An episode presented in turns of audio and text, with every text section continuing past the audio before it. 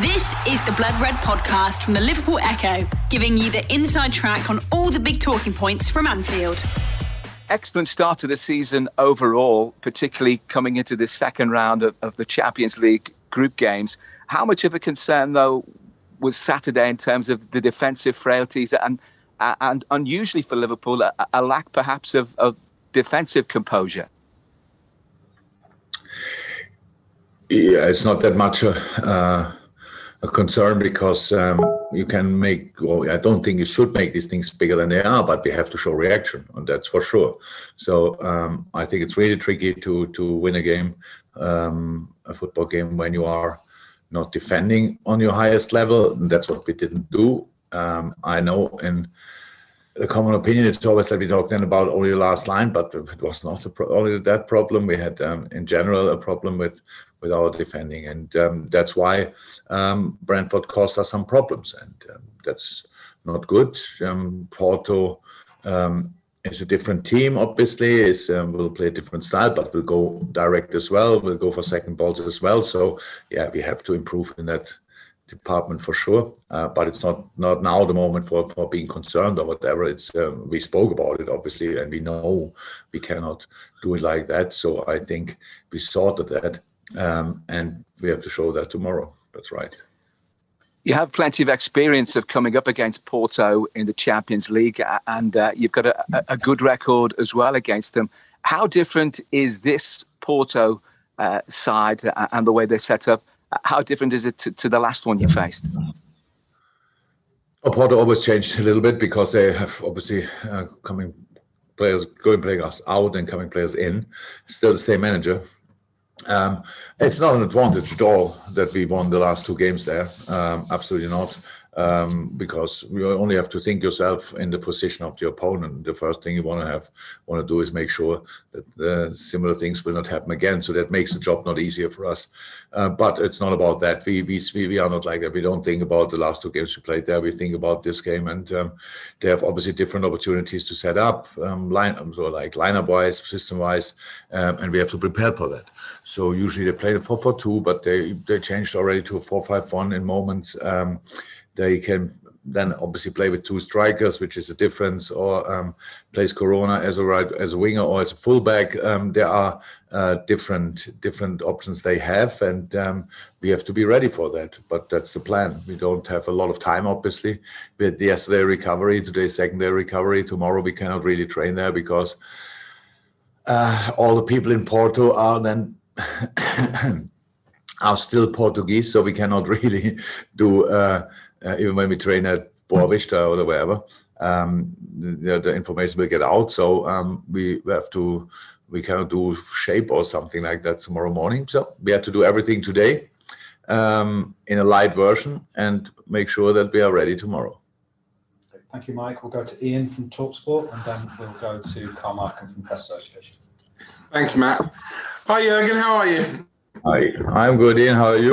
I'm very well, thank you. I know you just said that the last two victories don't really count for very much, but you've scored nine goals in those two trips to, to Porto. So it, it, must give you a lot of confidence, a lot of really good vibes going back there. Nope. We came there last year when we, or the last time when we came there, we didn't think about the game before when we won there 5 1 um, because it just makes no sense. Uh, we all know um, uh, uh, most of the games can go either way. Uh, that's how it is. There are decisive moments in the game where, where you have to score. If you don't score, but they score in a decisive moment. Yes, we, we were good. We are good. That's all clear. But they are a top side, no doubt about that. They qualify year in year out for, for the Champions League. They uh, they um, are always first or second in the in the Portuguese league. That's a top a top team, and that's what we are preparing for. Not for a team we beat in the past. That's why I said for us it's not an advantage. For them, uh, of course, it's for sure um, another reason for being uh, motivated um, on on the highest level. That's clear. So that's a situation we cannot change that. I'm still happy that we won the games when we were there, but we don't think we won this game already halfway or whatever. We know it will be tricky. And, and obviously, if you if you win, it gives you a big advantage in the group, doesn't it? To uh, starting with six points, it gives you a, a little bit of leeway, a little bit of wiggle room, as we would call it. How do we call it? Wiggle room. Sorry? Wiggle. wiggle room. Yeah. I don't know the word. I don't know the situation. Um, counting on points you don't have already. Really never did that. Don't understand it. Don't know how it works. Um, this is a tough group, obviously, and um, we should not waste time to to get as many points as possible. But that means nothing. The game at Atletico, which we obviously so Atletico Porto, which we obviously watched, um, that was a tough one. If one team would have deserved to win it, it would have been Porto. So it says a lot about um, the Spanish champion. Um, not sure if they're top of the table at the moment, maybe not. But um, so that says a lot, and that's the team we face tomorrow, and not a team we can take the points before we work for them. Not at all. We are uh, no, no, no. With this competition, we are we are now often enough in to know that you cannot win a game before the game. You have to be ready in the game. Thank you very much. Breathing space means the same as wiggle room, by the way. So breathing space. Breathing space. Yes, okay. yeah, that's what it means. Carl Markham from Press Association, and we'll go to Paul Joyce from the Times. Hi again. Um, Hi, Carl. T- tomorrow will be a year since Diogo scored his first goal for the club. It wasn't in this competition, but the Champions League is almost where he announced himself with with, with that hat trick. I'm just wondering um, how you feel his his sort his set his year has gone, and you know because when he came in, he he was faced with facing Salah, Mane, and, and Firmino, that established front three. I just wonder what you think his, how his development is and and where he's he's yet got to go exceptional player. Really, really happy that we signed him. Um, is honestly, it's a, a really strong personality. It's, it's um, you cannot know about that before you meet the person. He's really, even for his young age, a very mature uh, man, and um, so that makes it really enjoyable to work with him. Um, yeah, and we, we, spoke about it from time to time. It's not easy to improve us, but Diogo did definitely, definitely, and um, scored important goals, play is actually a player like made for our style. Um, pretty intense, technically good, really fast, good in the air, both feet, both feet really good. So um, it's uh, an in very yoga is a very interesting package, and I'm really happy that we saw that and uh, that we could realize the transfer. So that helped us a lot. But the first year obviously was not completely free of um, any struggles because of the injury. Um, which he got at Midtjylland, I think. Um, so that's was not perfect, but when he was available, when he was fit, he always helped us a lot. Thank you, Carl. Then we'll go to Paul and then uh, Neil Jones. Um, yeah, again, I was going to ask about the Porto games, but they've been covered. Can you have you got any update on injuries and how what squad will travel, please? A big one. Um, a big squad will travel. We have 23 players with us. Uh, apart from the longer term injuries, I think they're all in. So, um, no Thiago, no Harvey. Uh, the rest is available, but um, we, yeah, we have one too much. We have to make a decision about that. Um, so who will train here and who will come with us? But um, no new new concerns at the moment. Uh, hopefully it stays like this. Okay. And as things stand, the call from Neil Jones to finish off this uh, part of the press conference, and Diogo will be in a few minutes after the manager. Neil. Hi, Jürgen. You okay? Uh, yeah. Want to ask about Curtis Jones. Um, had a big week. Obviously, played well at Norwich. Scored the goal at the weekend. I think you've said a few times that he now needs to make the next step. I just wondered what what you'd be looking from him to make that next step because he's obviously I think he's at 50 games now. He's he's had a you know a big involvement last season. What are you looking for from him going forward now? Well, that's last game is a pretty the Brentford game is a really good example. That's how Curtis has to play. Um, that and that consistent. That's how it is. Um, that's um, he was defensively really good. He won important balls. He was offensively involved in pretty much everything. He scored a wonderful goal. Um, he can do exactly this. He could, could, score exactly the same goal with his left foot, which makes it really special. Um, so yeah, yeah, play like this and um, and better obviously and everything is fine. So that's the situation. But it's uh, in midfield when there's the, the, these really rare moments when they're all fit, and I have to make a few decisions. And um, then it's about the players that you are involved in the three or four or whatever, how many player or midfielders we we we we, we um, line up, and you only can do that in the training sessions. It's no no no criticism. It's just you have to make sure even when you're really really good in training, you have to be especially good to be one of the three um, I line up because I'm completely open. I'm, I don't start any kind of week and think, oh, I know already what we'll do against them and them. The few sessions we have, I watch really um, uh, about the detail, and then it's about the players. So it's not a difficult, but it is difficult if you want, and um, that's what Curtis has to do, and he's doing that. Um, but sometimes the, the, the decisions um, were um, still against him. I'm not against him in favor of another player, and that's it. But um, the performances like the last one help for sure to get more game time. And just just finally, I mean, um, Gini left in the summer. He was part of the, the, the captaincy group at the club. I, I, just wondered if if you'd made the replacement in that group, if anyone stepped into that role, or whether that was something that you would you would do in, in the future. Yeah, no, no. We had um, the three stayed, and another three, and, then the players voted for another three. That was uh, the three are then obviously Hendo, uh, Millie, and Verge, and then the next most um, votes got Trent, Robbo, and Alisson Becker. Exactly. These are is, is the, because we obviously we had a problem last year that we from time to time so that many players couldn't play that um, we had no one of the players committee anymore available. So I thought it makes sense to to um, increase this group a little bit. That's what we did. The Blood Red Podcast from the Liverpool Echo. Diogo, uh, almost 12 months since you uh, joined Liverpool. Uh, what's it been like for you at Anfield, and how much has it lived up to, to your expectations and, and what you were hoping to achieve in your first 12 months? Well, uh, 12 months, like you said, uh, it's already a mark. Uh, I think playing for this amazing club with such um, surroundings like Anfield, so much support all over the world, it's special. And in the end, um, all we players um, uh, want to provide to, the, to to every people it's to to win football matches and to win competitions. So uh, we are in the starting of a new season and uh, we will go for everything.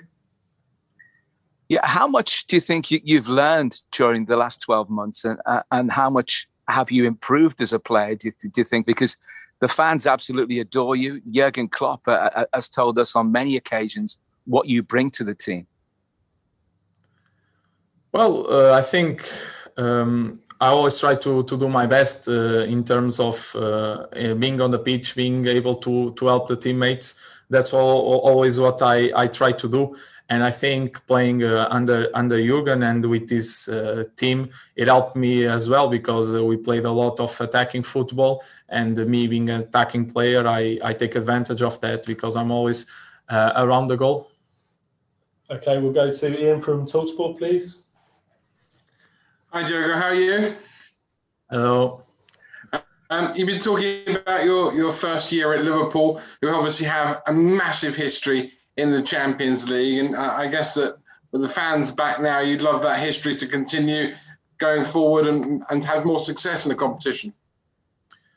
Yeah, I think uh, I I had the opportunity to to to to to to see how it is to play in a, a full Anfield in a European night. I think it was massive for me. It was my first experience. Um, I knew um, it was going to be, but when you are really there, that's when you really learn. And uh, uh, I think AC Milan mainly first half, uh, although they were winning, I don't know how, but uh, we did a fantastic first half, and um, the fans there. Uh, they really push push us and they are really useful to our style of uh, game. Okay we'll go to carl markham from pa please. Hi Jono. hello. I'm just wondering um, when you when you arrive at the club and you've got mohamed salah sadio mane and roberto firmino as the established front three what what are you thinking in terms of you know getting into the team well, I, I obviously I knew they were one of uh, the best trios, attacking trios in the world, but I never thought about coming and take anyone's place. I thought about come to come and to give my best in trainings and in games, and then it's up to to the manager to decide. Uh, I think it is always useful when you have those kind of players to help you because in the end, what we want is is to win, and uh, only if you have uh, good players, you are able to to do that. Okay, Paul Joyce from Times next, please. Hi. Um, you'll know more than a lot of people about the Porto mindset, having played for the club. Will they be hurt by the past two experiences of Liverpool winning so well in Estadio de Dragao? Will, will they be hurting still?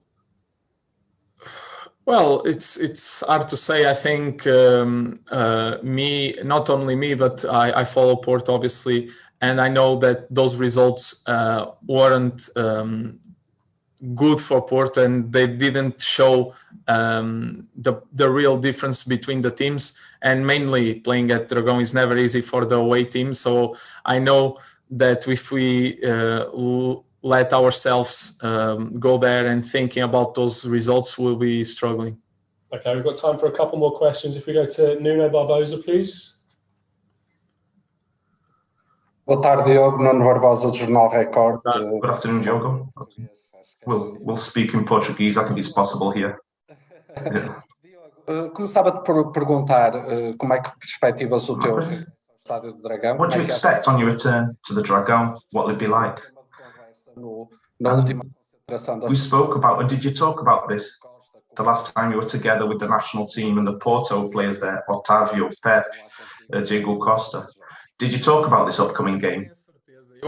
I'm not sure. I think wrong about that time. Had, had the draw been made? I can't remember if the draw had been made at that time. I can't remember the dates off by heart, but I don't remember having spoke specifically about this game. I think in the next international break, we'll definitely have the opportunity to talk about this game that's going to happen tomorrow. In terms of the expectation, it'll be a very difficult game. I know how difficult it is for an away team to come play at the Dra- Dragon. And I've also uh, told my teammates about this difficulty. Boa tarde, Diogo. Alexandre Matos. Apesar do, do Porto não ter ganho a Liga Portuguesa na. Even though Porto didn't win the championship last year, they had a very good Champions League uh, campaign. They were better than Chelsea for a long time, and they beat Juventus. Sergio Conceição's team has shown us on numerous occasions that they are they raise their game uh, in teams that have possession, but could be the case in the game against Liverpool. Taking all this into account, uh, what do you think the Porto uh, you're going to come up against tomorrow? Que perdeu confortavelmente. Will they be more an expressive team than the team that lost by a lot in Portugal previously? Or would it be more like the team that almost knocked out uh, Chelsea last season? I would say that it will be closer to the team that came up against Chelsea. Obviously, Porto's objective in the game it lost to Liverpool. They intended to give us a difficult game to Liverpool, but that's football. Sometimes we can, can't impose our game plan, sometimes we can, but I'm sure it'll be a tough game tomorrow. You've been listening to the Blood Red podcast from the Liverpool Echo.